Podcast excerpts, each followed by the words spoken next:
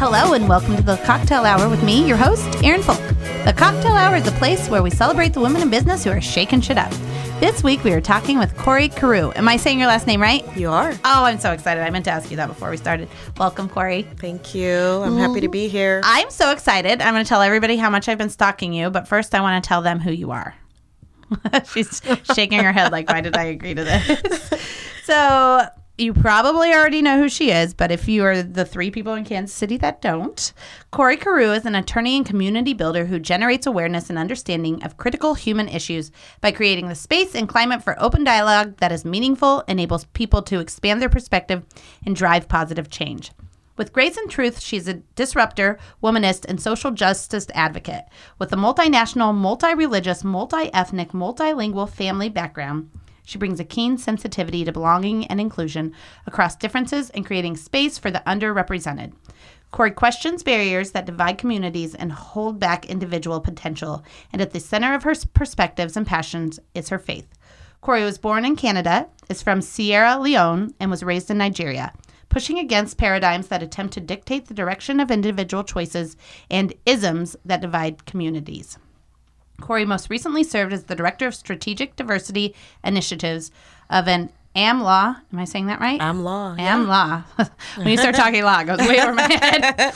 100 law firm, leading all efforts related to the firm's primary diversity and inclusion driver of excellence, education, and equity across 12 offices. And you can tell you're a lawyer because you didn't put that firm's name in here, right? Liaising with key stakeholders to recruit, develop, engage, and advance attorneys from diverse backgrounds, the firm won over 40 awards recognizing its leadership, its diversity, and inclusion under her leadership. She took an innovative and proactive approach to tackling diversity and inclusion by embracing talent management, inclusive leadership development, and assessing and interrupting systems.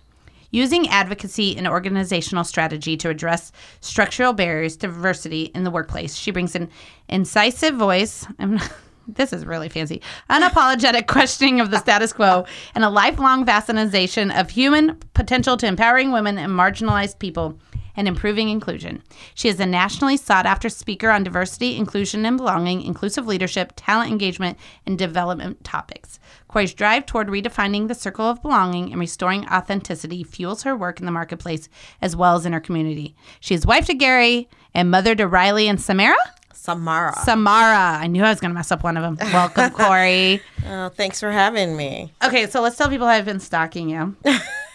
yeah, I have to hear about this. so I have been stalking you on LinkedIn for a while because for a lot of reasons, but A, you're very authentic.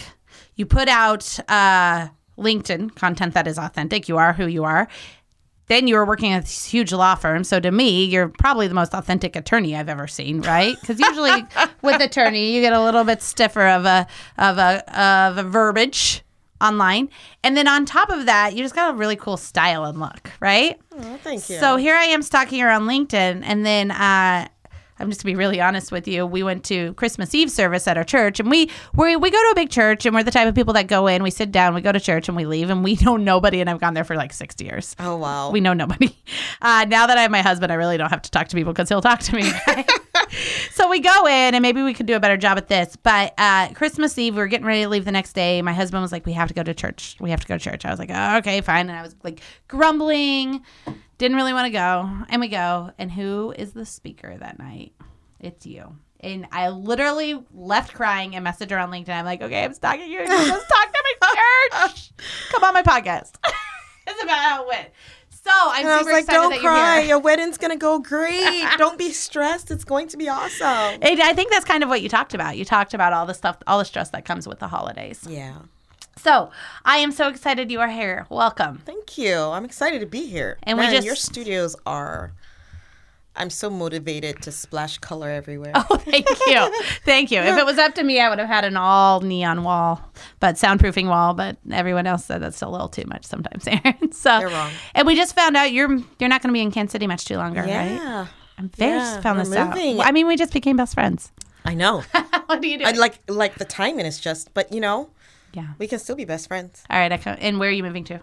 Chicago. Chicago. All right. Mm. I like to mm. visit Chicago. Yep. So we'll be good. All right. So let's start off. Why don't you tell everybody a little bit about your background? Because it sounds like between Canada, Sierra Leone, and uh, Nigeria, you have one of the more interesting backgrounds of anyone that's been on here. Hmm. So, the irony of being born in Canada is that I hate the cold. I hate winter. And of course, here I'm moving to Chicago because my husband got a job there. I keep following this boy to places. How long you guys been married? uh, 18 years right, on Sunday. Oh, happy anniversary. Yeah. Will you get to see him? I will. Okay, good. I will. He'll be home for the weekend, so that's awesome. Good. Um, so a little bit about me and my background. You know, my family's from Sierra Leone, and in my culture, you are from where your father's from. Okay. And so even though I didn't grow up in Nigeria, my identity, how I think of myself, is as Sierra Leonean. Okay. Um, if I meet other people from my country and they recognize my family name, even though I've never lived there, I'm accepted as one of them. Because that's where your father's from. Because that's where your father's okay. from. It's very patrilineal in that way. Oh, wow. But I grew up in Nigeria, and so a lot of my experiences and, and my worldviews were shaped there. Now, I grew mm-hmm. up on a university campus, so it was really, really diverse. The way universities are, at least the federal universities when I was growing up in Nigeria, is there's a campus, and on the campus, there's the academic side, then there are the, the hostels, dormitories okay. where the students live, and then there's the staff quarters. Okay. So you actually are living on the campus in a different section of the campus. And most of the professors, a lot of the professors, I shouldn't say most, a lot of the professors came from all over the country, all over West Africa, all over the world. So I grew up with kids from everywhere. The campus almost was um, like a microcosm well, actually, microcosm isn't the right word. It was like its own little town. I was hoping you would tell me what that meant. well, like it wasn't exactly reflective of the larger town in the sense that it, you know it wasn't like a mini of the town. Yeah, it had some diversity there. Okay, so you have the culture and what's going on in the town, and then you have this university campus where all the kids growing up on the campus are children of people who work there, whether they're professors or administrators okay. or janitors. And then they're from all over the country. And then we had our own clinic, for example. So unless you were seriously hurt, you didn't have to leave campus. Okay. We had our own elementary school. Oh wow. And so we had that. We had a bookstore on campus that was near my mom's office. Oh wow. I spent a lot of both time there. Both your parents work at the Yeah, okay, both of them campus? worked at the university. Okay. And so it was a very interesting upbringing because you're surrounded by, you know, you're surrounded by a university campus, you know. When you say there's more diversity, do you just mean socioeconomic or do you mean by the way people looked as well? Everything race, okay. ethnicity, religion. Okay. You know, Nigeria has over 300 different ethnic groups okay. with, with people speaking different languages. So it's oh, an wow. incredibly diverse country by itself. Okay. Um, and I know sometimes people think of diversity just in terms of race, but diversity along ethnicity yeah. is huge on the continent, um, especially in sub-Saharan. How did you get from continent. Canada? How what? Where does Canada play in this picture? How My dad was there? getting one of his degrees there. Okay, so he was in school. Yeah, and I was born there. Okay, and how did he meet your mom? so um, my dad has a cousin. They're like brothers. So that's another thing about our culture. We don't use the words cousins. They're like brothers. They grew up really close. Isn't that kind of, um, you've listened to my podcast, so you know I ask questions sometimes that can just be really blunt. Isn't that kind of, I get that it's Nigerian culture, but hasn't that kind of come over to just African American culture together like all together because I remember being in college. So I went to Gardner, mm-hmm. which was at the time the only amount of um, diversity we had at all was the Laos population. Mm. Shout out to Sander, who's in the office. He's Laos. Um, however, I just I loved black guys. I, I did up until I got I was married to my husband, right? Yeah. Um, but I remember when I first started dating a black guy, he would say my cousin, my cousin, my cousin, mm-hmm. and they were never his actual cousin, mm-hmm, right? Mm-hmm. So in my mind, I had my 13 cousins on my dad's side and my 15 on my mom's side. And I remember when I finally really found out, like I was like, God, how many cousins do you have? And then yeah. it was like friends that were really close or like people that were really really close. Yeah. So we have that as well. Okay. Yeah. But but did that tra- did that translate? Do you think over the years? I don't know if it did. I would say that I can see that happening in the African American culture, given how um, blacks were brought to the United States and how they had to create community to sustain one another. Um, and I think the culture is a bit more collectivist as opposed to individualist. Yeah. oh, that makes sense. Yeah. And so there's that similarity. Um, but like even in our ethnic languages, in many of our ethnic languages, we don't have a word for certain terms. I mean, it just tells you how the people think of a family. Our families are very, um, th- they're not, they're not uh, nuclear Okay. right? They're multi generational. Okay. And the people are living on compounds. My dad has this story he tells of one of my favorite uncles who died, who technically, if I were to use the formal designation, he's probably my cousin because he's my dad's first cousin. But, But so much older. they grew up as brothers, and my dad tells the story of going to school and finally realizing that they're not technically brothers. Okay. But, you know, the, the homes were so close, Yeah. the compounds were so close, and that's how they grew up, going from home to home.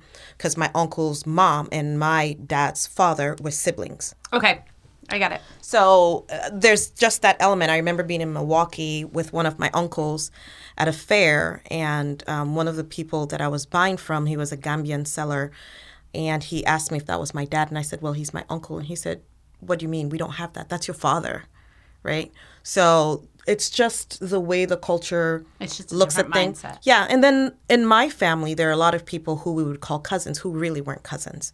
They were family friends. Now that aspect is more similar Yeah, to that's what more you similar described. to what I was thinking. Yeah. Yeah, that's Okay. more similar to what you described. But because and that you exists. grew up with them, Yeah. you considered them almost like family. Yes. Okay. Yes. Okay, so you grow up on the. You grow up. How long are you on the? I don't want to call it a compound, but that's kind of what you said. Not a how at compound? the university? On the university. Yeah, Uh, on the campus. yeah, campus. Yeah, I didn't grow up on a compound. I grew up on a university campus. Um, let's see. I was there. We moved there when I was four. okay. I left there when I was twenty-one. Oh, so your whole life. Yeah. Okay, and your parents worked at the university the whole time. Yeah. What did they do? My dad's a professor. Okay, that's why I was getting all the degrees. Yeah. Okay. yeah. Psychology, education, and my mom is a university administrator. So how do you end up here? Girl, What? Where? Where are your parents right now? my parents are still in Nigeria, Okay. and my two youngest sisters are in Nigeria. So how do you? And then I have here? one sister in Phoenix, Okay. and she was born in Iowa. What? Yeah, we were all born in different countries. We all have different passports. Is she older than you? no, I'm the oldest. So did they go to Canada down to Iowa? They were in the United States. Okay, you started asking me about how my parents met. My dad oh, has a brother, Okay. quote unquote, and my mom had known him since they were younger. They used to go to a Methodist camp together. Okay. So my dad is visiting um, his brother. My mom is visiting her best friend who Where has at? Married they visiting in at? DC. Okay. So Oh, my Washington, mom's my mom's going to school in Indianapolis. My dad's going to school in Iowa. He's visiting his brother. She's visiting her best friend who's married to my uncle, and they meet. Oh wow. So that's how they met. Okay, I'm going to ask a really dumb question. I'm sorry if this seems dumb. Are there such things as arranged marriages in Nigeria?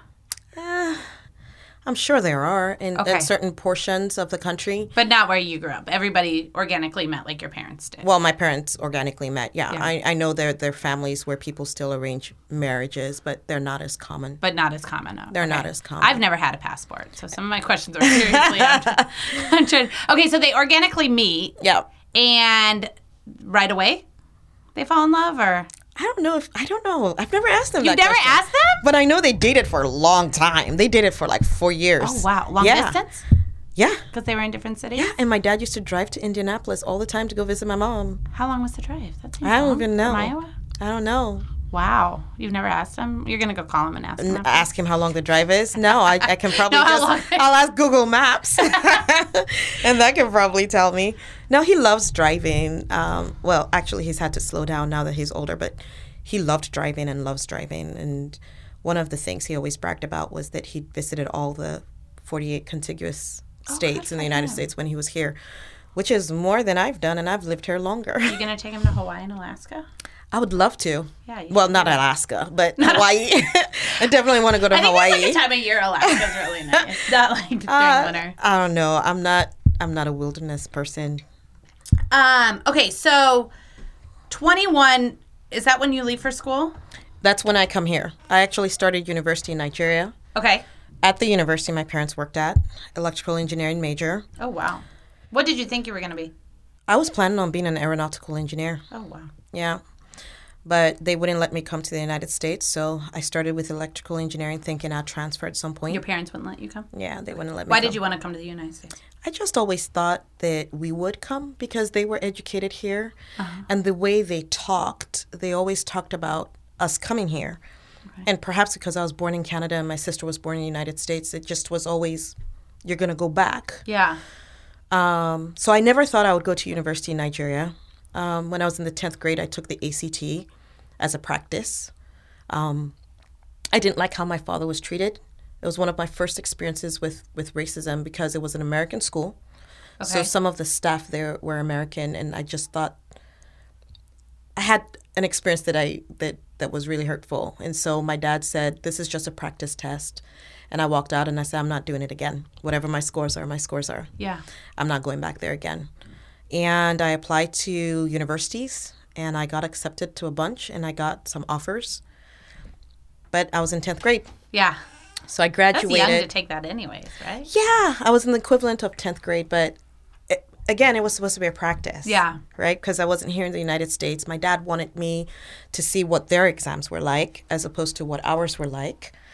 Um, and for me to just have that practice Yeah. um, and to have a second one because he was like you know in america the kids do these practice exams and so let's let's do this so we had So to actually to a travel different school. Okay. we had to travel to another state To another state. yeah And it to was where the American american school school. was But over there. but over there And what do you mean you remember being like, I don't like how they treated my dad? they were very disrespectful to my dad when we were standing in line to get in the way they were talking to him um, and i saw that and i felt that and when i was in the exam i remember i got done with my math section early and i put my pencil down and i raised my head and i looked up. And woman of a woman came up to me and said what are you doing? And i said i'm done. Like she was acting as if i was trying to look around to copy someone's paper. And I was like, I was, I'm done. And she was genuinely surprised that I was done. And it's it's so interesting. Yeah. Sometimes when people have experiences, a lot of times people try to tell you, "Oh, but maybe it was something else." We know when someone thinks we're not good enough. My question is since it was an American school, what did it look like? Did it Um, look different than the university? There were a lot of American. So it's a school. It's a school where a lot of American expatriates Okay. and European expatriates would send their children to go to school. Okay. Um, so it was that kind of environment, and it was very diverse. There were African kids who were trying to go to the United States, and there were children there who were um, their parents were American or European or from some Western country. So it was a mix of people in the room. And you were in the 10th grade and you still remember that? I do, Wow. Okay, so. but I also the- remember things that happened when I was four. That's true. My husband does not like that, but I remember everything. So you lived there till you're 21. How do you end up here? Um, I applied to those schools when I was in tenth grade. Nothing happened because my dad, Because you're in the 10th grade. huh? Because you were in the 10th grade. Well, no, I would have actually, let you go. no, they let my sister come to the United States when she was in the ninth or tenth grade. She came. That's such a different mindset. Yeah, she came when she was live here, 15. right? Yeah, it's very I can't different. imagine sending my kids across the world. Can you? Maybe since you did it, you can. But I can. I mean, I can and I can't. yeah, You know, I'm so protective of my children. I don't know how they did it. I can now see that it must have caused them a lot of pain and anguish. And for our, our first decade here, my sister and I were so protective of what we shared with them because we didn't want them to worry Yeah. for that exact reason. They're so far away, they can't control anything. We don't want to tell them what we're going through or what we're struggling with. yeah.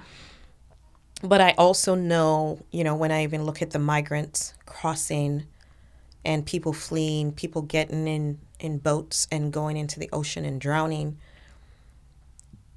that depending on your circumstances, you know, they come from a generation where you do what you can so that your children can have a better life.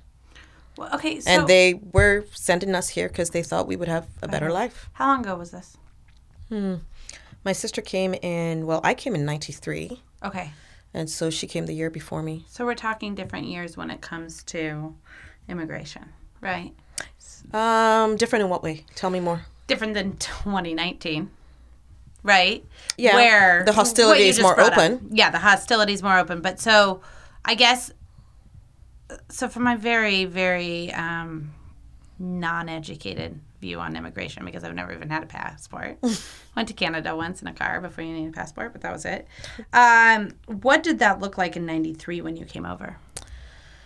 Um, I'll say this: within a few months of being here, I felt that immigrants weren't really welcome, and the system was set up to make it as difficult as possible for us to navigate. Did you come straight for school? Were you on a school visa? No, I actually came on a visitor's visa Okay. because I didn't know any better. okay. So when I was growing up, my parents always said that as a Canadian citizen, I don't need a visa to to live in America, and we believed that when we bought my ticket. What we didn't realize was, you know, the process that other people have to go through, where they go to the consulate and they wait in line to get a visa.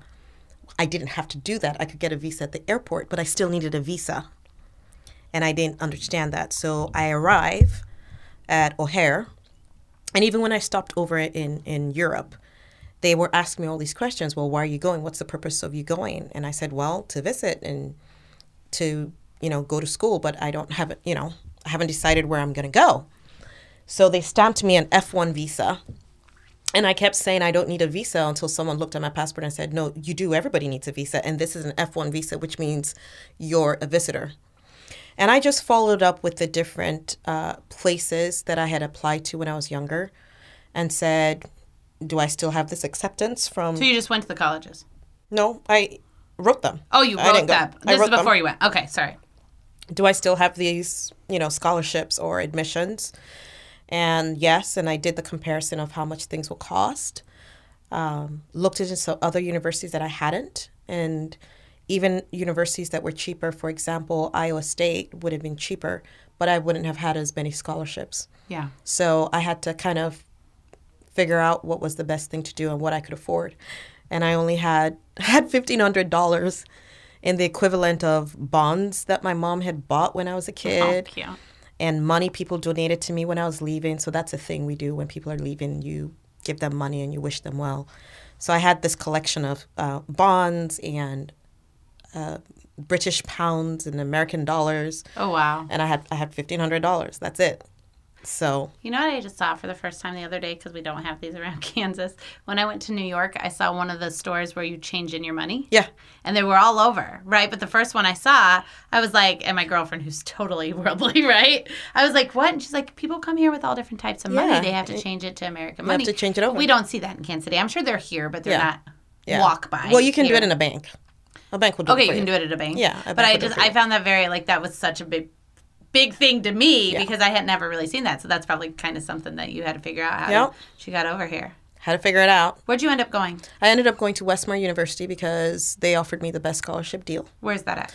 It was. It's now closed. Oh. Imagine that. It was in Le Mars, Iowa. It used to be a United Methodist Church school Why did you apply there? Because it was in Iowa? because my dad went there That's where your dad went. Okay, that's what it is. and my uncle went there. Oh wow. How did they find it? They're Methodist. Okay, that's why they were looking for. There was Methodist. yeah, there was this pipeline from uh, of Methodist kids from all over the world that went there. Okay. Um, and my one of my grandpas got an honorary degree from there, so I ended Oh, up wow. getting the best scholarship deal there, and I went there thinking I was going to transfer because it's a liberal arts school. Yeah. And I thought, well, I'll go there. I'll take, you know, the math, physics, chemistry classes that I need for um, my pre engineering, and then I'll transfer. And of course, I never transferred. Wait, how does a girl from Nigeria you end up in Iowa? Talk about a culture change. Not a, just a culture change, but I'm telling you, the weather, though. The weather's rough. I dated a boy oh. from Iowa, and he liked to go to the football games, and Oh. Let it me was tell you, rough Nor- from me. Yes. Kansas. I can't imagine Nigeria. no, Northwest Iowa is brutal. It is flat. That wind chill will kill you. I say that even though people live there. I'm like, why did I come here? I could have gone to Honduras. Yeah, or Phoenix. Where your sister was. oh, Phoenix. Yeah, that's what she did. She she fled to Phoenix. But yeah, Is that where you went to law school? in Iowa. Uh-huh. I went to yeah.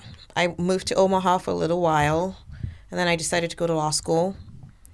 Um, I got the best scholarship deal from Drake and Creighton. Oh, Um, I really wanted to go to California, but I didn't get a full ride at any of the schools there. Um, I got a, I got a.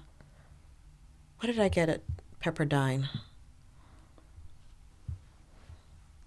I got a full ride from I think the public policy. I was going to do a joint degree, Masters of Public Policy and a JD, but I only got like a half ride or something like that on the law school, and it was so expensive out there. So there again, money dictated what I would do, right? Because I was so ready to flee the Midwest and go somewhere warm. you're moving to Chicago. But you know, no, I'm moving to Chicago exactly.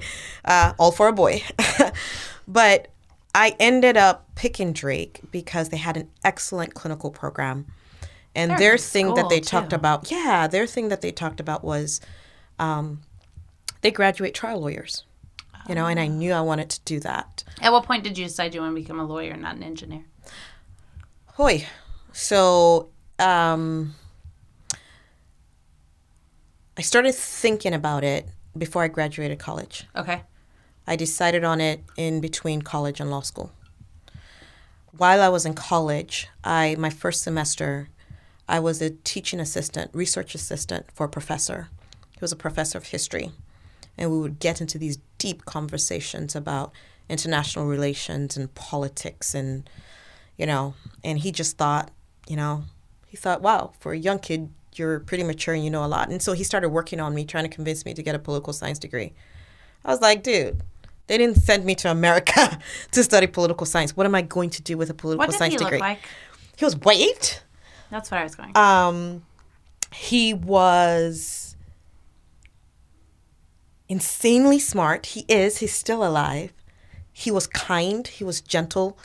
I, I can't tell you what he looks like. I'm poor at describing. but he was an older white gentleman. yeah, Okay. middle. I mean, younger than my dad. Definitely younger than my dad. Yeah. But he took a genuine interest and really He invested did. in you. And a lot of my professors at that school actually were like that. I mean, there were a number of them that I can say had that for me, pushed me, pushed me in many ways. Um, but he just decided I was great and he started working on me to do this major. And I was like, no, I cannot be employed with a political science major. And I tried to explain to him listen, when they send us here, they send us to be doctors or engineers. Not lawyers? No. I mean, maybe a lawyer if you can't do the doctor and engineer stuff. Really? oh, a lot of immigrant families from Africa like that. is it because is lawyer not the same level there? Because here I see that as the same level. I don't know if it's seen as the, the same level. talkers. I think I think job security is big. Can a law degree transfer cuts? Like, could you use a law degree the same way here that uh, in Nigeria, like you could a medical degree? Yes and no. With both of those, you have licensing requirements Yeah. that you have to go through and adjust to. The American legal system is different. The legal system in Sierra Leone and in Nigeria is based off of common law. It's based off of the British system. Okay. So you graduate and you are you choose between being a solicitor or a barrister. Okay. So it's very different than what we do here in the United States, where essentially we're doing both, Okay. right? So the Here you solicitor, can take the cases you want. yeah, but there, for example, a solicitor will do um, pleadings and stuff. Okay. The barrister will be doing the arguing in court and going Which to do you like doing? I actually liked both, but I'm a trial geek. Yeah. I like being in trial. What's your favorite? Oh, I liked being in trial. I don't know if I have one. What do you think about Legally Blonde? Do you hate that as a lawyer, that movie? So I've tried to give that movie a chance because one of my best friends loves it. And I've grown to be okay with it, but in the like beginning, girl I power hated it. movie. It is, but it's so damn pink. Like my office. It's it's, it's, it's pink and it's fluffy and it's and it's nothing like Law School. and she brings her dog everywhere she goes. And I'm just like, oh my god, I have a lot of uh, lawyer friends that hate that movie. do they really? Yeah. Well, my friend who loves it loves pink as well. And of course, I've now grown to love pink. I actually wear pink. And it's ironic because, you know, 10 years ago, I probably wouldn't. Yeah. But we change, we evolve. You're in purple today. I'm in purple. Look at you. I Okay, love color. So I have a question, and we're probably going to skip a little stuff here so we can head back. But so you like, I'm going to guess just based off of my little bit of time with you that you're probably a good trial attorney, right? You think through your words. I can see your mind. You stop. You do what I don't do, and you stop, you think, and then you say something amazing. Um, so you think through your words. You're smart as heck. What does it look like when you go work at a law firm and then Okay, let me say this correctly. I'm trying to think through my words like you. I'm trying to be as smart as you. You work through for a law firm, right? And I imagine in this law firm that there's not a ton of people that look like you, Uh, this is generally true. right? Yeah. How do you become the director of strategic diversity? Is that something you feel that it is a responsibility because of your background that you want to take on? Or is that something that they ask you to take on because of who you are? And either way, how does that set you apart from all the lawyers that come and look kind of alike and they just get to be the trial lawyers? Hmm. I don't know if it sets me apart. I think, I believe fundamentally that we each have things that we're extremely good at. I do believe in things like purpose and calling um, and passion, even though maybe I have a difference of view than some on how we find that passion. I think what makes lawyers good at what we do is when we're able to bring all of our experiences, all our talents, all our insights to the table, because not no two of us are the same. Um, and we are gifted in different things. There's some people who are gifted brief writers. There's some people who are gifted orators. Um, there's some freaky people who are great at everything.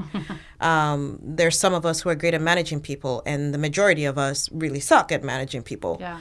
Um, and so for me, I think we have to think of everyone as bringing something unique and valuable to the table, which of course I would say since I'm passionate about diversity and Yeah. belonging and inclusion. But I do genuinely believe that. And I've always believed that my heritage and my experience offers me a perspective. And because I don't necessarily still my voice, I've always offered that, whether it was in college or wherever. So, I mean, in college, within my first semester, I, I ran for student senate because I was asked to, because I was vocal about things. And if I saw something that I thought could be improved, I would say something. I started a multicultural students association because there wasn't one. Um, it actually started as an international students association, but we converted it into just multicultural students association. And within a year, I was given talks on campus and outside campus. Now we call it diversity and inclusion. Then they called it multiculturalism. Some of the things that I talked about was how people can successfully navigate differences across cultures to build relationships and to have healthy dialogue. Well, now we call that cultural competency. This was 25 years Yeah. ago. And so I've always sort of had that approach that when I'm in the room, there are times that I have nothing to offer. But if I think that I have something to offer, I'm going to offer it. And that's how I navigated my, my legal career. Um, so perhaps that sets me apart because I think our profession is one that pushes conformity. And I think that's part of the diversity dilemma, right? We push conformity, we invite diversity into the room, and then we say, now be exactly like us. Yeah. So, to the extent that I've consistently worked on trying to be authentic, I think it's a practice. We're not always successful at it. Sometimes we fail, sometimes we fall. But if we're intentional about connecting to our values, um, I think that sets you apart. I think that sets you apart. Now, to answer your question on the job, Yeah. I got to a place in my career where I was desiring something different. I'd made a list of things I wanted to do. I had done all of those things. I had done it well. There were parts of being a practicing lawyer that I didn't like. There were parts of being a partner that I didn't like. And I started doing an inventory of what I'm good at, what my skills are, what my experiences are, what are the intersections, what are the things that I can do and lose track of time. Uh, when I interact with people, what are the things that I'm doing a lot of? And I realized, wow, I'm really passionate about coaching women and minorities to navigate towards success and bridging differences. And I went to a workshop, sat down, and distilled down to core values.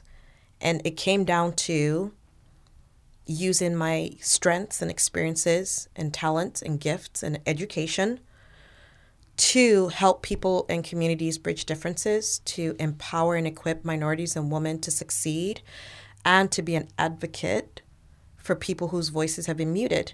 And that was a release for me because I thought, gosh, if I stop practicing law, I'm going to hate it. But when I realized that what drives me is being an advocate, and I don't have to be in a courtroom to be an advocate, it gave me some freedom to start looking at other things. And I started brainstorming things. Well, what if I opened up a law firm that was kind of like the Southern Poverty Law Center? And I litigated cases, but we also did some education and training. Or what if I created something like the International Justice Mission, where they're training lawyers to go out in these countries and do human trafficking work and help lawyers there build their justice systems to protect people? And when the job opened up at my firm, I thought, wow, this is interesting. Here I am thinking of building something from the ground up. And there you are actually the firm. Yeah, and there, no, I wasn't at Shook then. Oh, you weren't when it No. opened up, and then you started looking for jobs. Right, Okay. right. And when this job came open, You I thought, it. that's not a lawyer.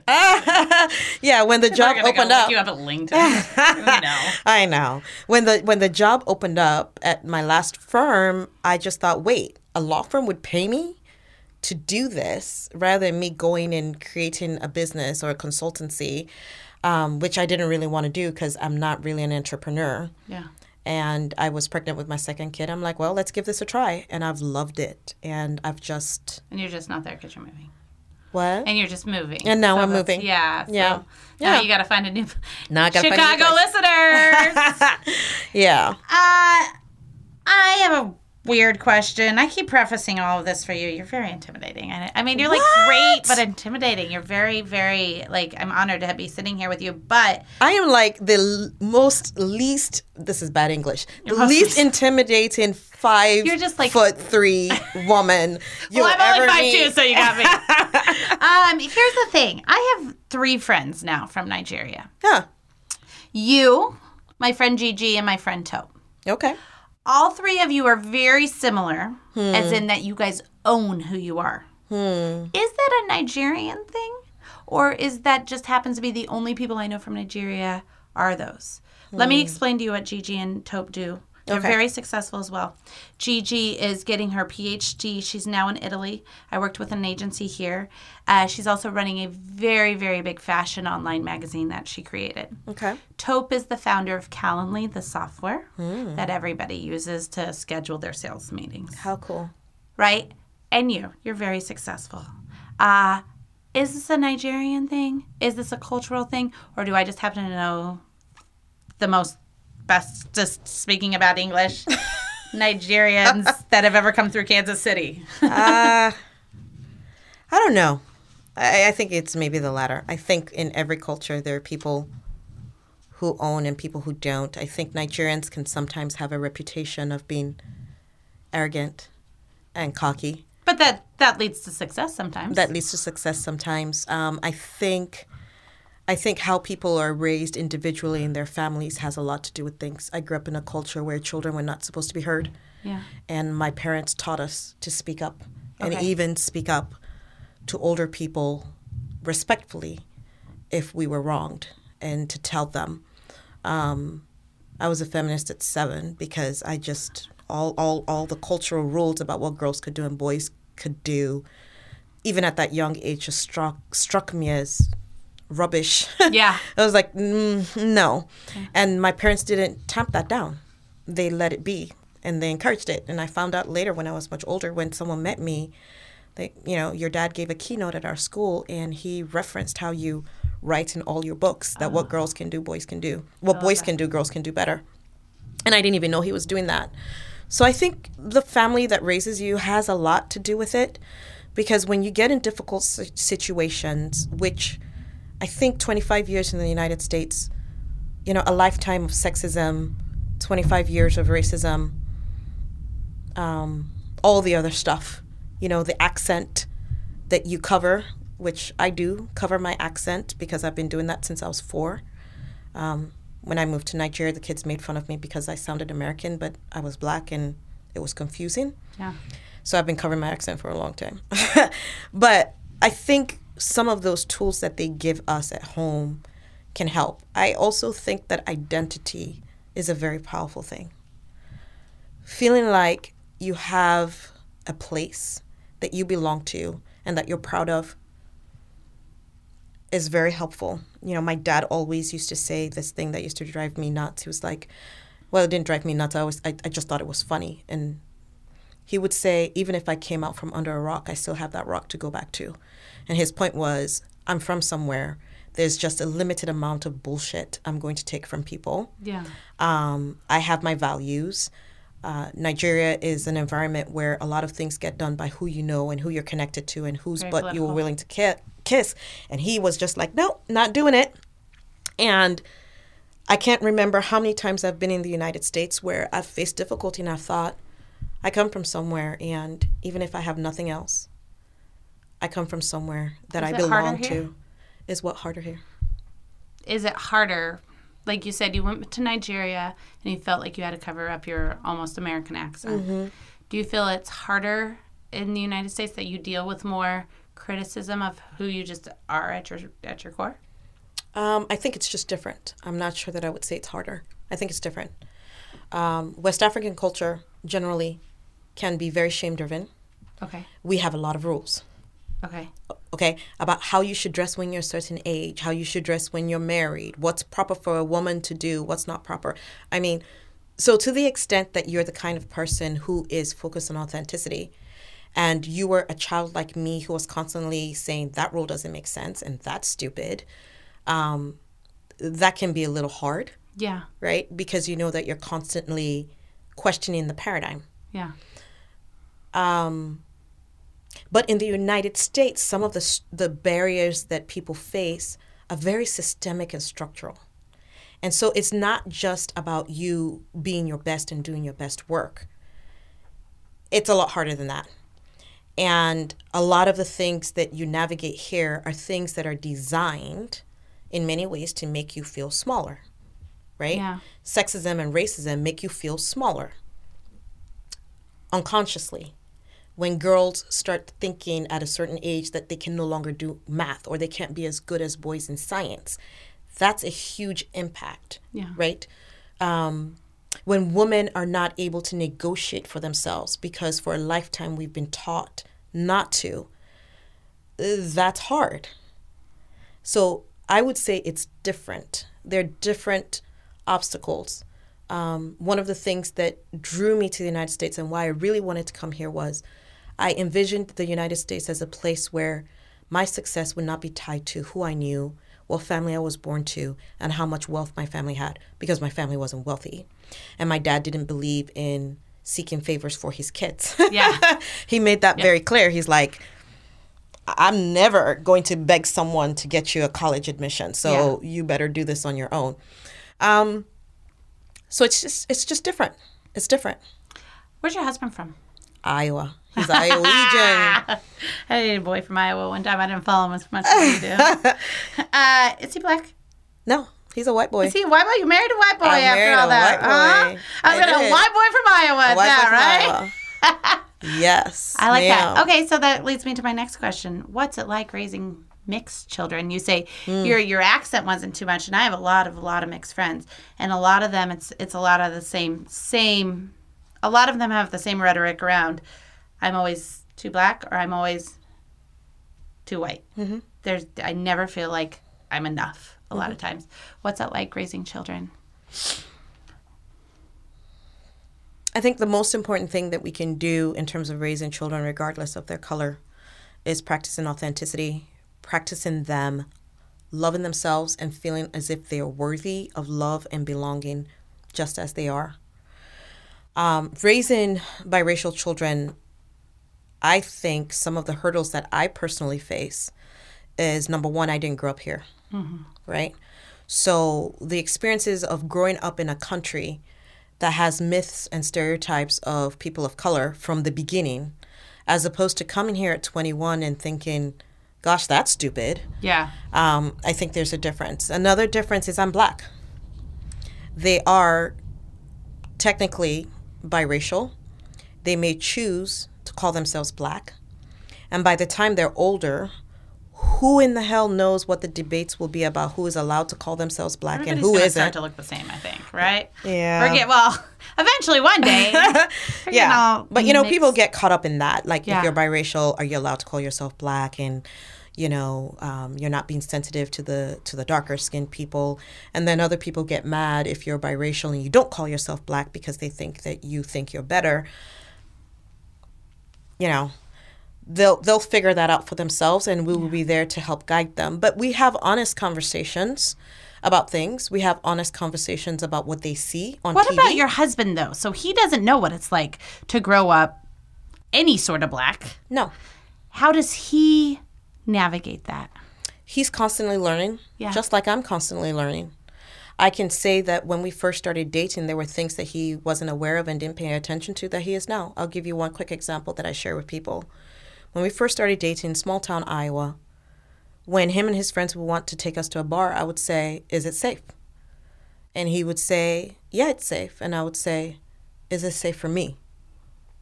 He had to start learning to think differently mm-hmm. that there were spaces he could navigate that may be safe for him, but it may not be safe for me. And um, we had an incident with one of his friends who didn't listen. Um, a friend was flying in, and it was 30 minutes away, and he was going to pick her up. And I said, Please don't stop at any of those country bars on your way back. No, I won't. I won't. I said, Please don't. Oh, I know what I'm doing. It's safe around here. I'm like, No. And he stopped, and they had an issue. Somebody thought she was his girlfriend. He got called, you know, a nigger lover. They had to leave because he was about to get in a fight. And I was really upset about it because I said, you have to start thinking Yeah. differently. He wouldn't understand why I would scan a room. And I do it unconsciously now, as most black people do. We scan, and I'm accustomed to being the only one in many, many rooms for many, many years of my life. And even now, in many leadership rooms, I am the only one sometimes. But he's learned to scan. He scans. Yeah. He scans to see who's there, and he scans to see what kind of environment there is. Um, I remember him sending me some things about Serena Williams. He was so upset about the racism that she's facing, and he was the one who sent it to me. I was like, huh. You know, and so I think it's a growing process if people are willing to lean in. Yeah. Will he ever know what it is to be black? No. Now, here's the interesting thing my husband looks like he's got something in him, quote unquote. Okay. So people are always saying, uh, he can't be white. He's got to have something in him Yeah. um, because he's a little darker. I get that a little bit when I like during the summer when I get real tan. I get that a little bit too, Mm-hmm. Yeah. and it's like, and people want to question you. Yeah. It's and in little the weird, summer, he gets a lot darker. Yeah. So he's faced jokes as a kid that people have made, but it's not quite the same. Yeah. And he knows that. And he knows that he has a privilege. And I learned from him Yeah. as well. Because after being in this country for this long, there are ways that you start holding back. You're more risk averse to certain things. And let me tell you, when I talk to him about stuff that's going on, and he says, no, no, no, no, no, you need to say this and this and this, I'm like, oh, everybody needs a white man in their corner. you need someone who is accustomed to walking into a room and feeling like they belong, Yeah. giving you some hints on negotiation, on asking for a promotion, on any of those other things that the world has given us counter messages on. And we have to be wise in saying, well, you know, you can probably do that, but I may not be able to do it in that way. Mm. I may have to do it in a different way. Like Joan Williams talks about gender jujutsu, mm-hmm. where you're doing something that the men do, but you do it in a way that's acceptable so you don't get penalized. But Yeah. I learned that. I learned those process. negotiation lessons actually from my friend Tope, who is from Nigeria, who just couldn't believe that I wouldn't ask for more money because I was worth it, Oh. and dared me to on uh, one of my final jobs before I started this business. And I remember calling him, going, "All right, you were right." And he's like, "The worst they could say was no." Yeah, the worst they so- say is no. So your friend is his name T O P E. It's Bob at Hope. Baba. Tokwe. That's probably how you say it. I've always called him Tope. Yeah, yeah. He moved here when he was three. His Aw. mother's a professor as well, so Yeah. a lot of very lives in Atlanta. Moved to Kansas City for a job Mm. years ago, but he's wonderful. So if you ever get to Atlanta, I'll introduce you guys. I'd love that. Although he's covering the world now. Him and his new, he's got a new girlfriend, and they're going on all sorts of vacations. That's awesome. That's the life. I, I love it. That's the life. All right, what is your last? Give us our listeners last piece of advice. What is your mm. best piece of business advice in living authentically while you're navigating gr- coming up in your business and growing in your business and reaching the top level? Hmm. I, I, I don't know what the best advice would be, but I would say keep getting up. Yeah. You're going to mess up some things. You're going to um, not be honest with yourself. You're going to have faux pas. You're going to mess up a big project. You just keep going. You get up, you learn from it. I mean, don't keep doing the same shit over and over. Learn from it. yeah, learn from it and then keep going. But it's okay to fall down and it's okay to have slow moments. You know, it's it's okay to not be okay. Yeah. And I think that's one of the things that we don't talk enough about. Um, it's okay to not be okay. It's okay okay to be unhappy. I think in our culture here in the United States, we don't like that. We want everything to be perfect all the time, and that's not how life works. Zero percent. Yeah. It's okay to be not okay. It's okay to be not be okay, and and just keep just keep going. Do your best work every time with what you have, where you are, and just keep going. I love it. Well, thank you so much for coming on. No, thank you for having me. That's it. That is it for this week's cocktail hour. Do you want to hear from your favorite local businesswoman? Do you know a woman in business who is shaking shit up? Send your recommendations to heygirl at cocktailhourpodcast.com. Make sure you subscribe and share our podcast with your friends. We share our stories to motivate and inspire you. So spread the love around. Until next time, I'm Erin Folk. Keep your class and your glass raised, and we'll see you at the next cocktail hour. Thanks, Kori. Thank you. I appreciate it.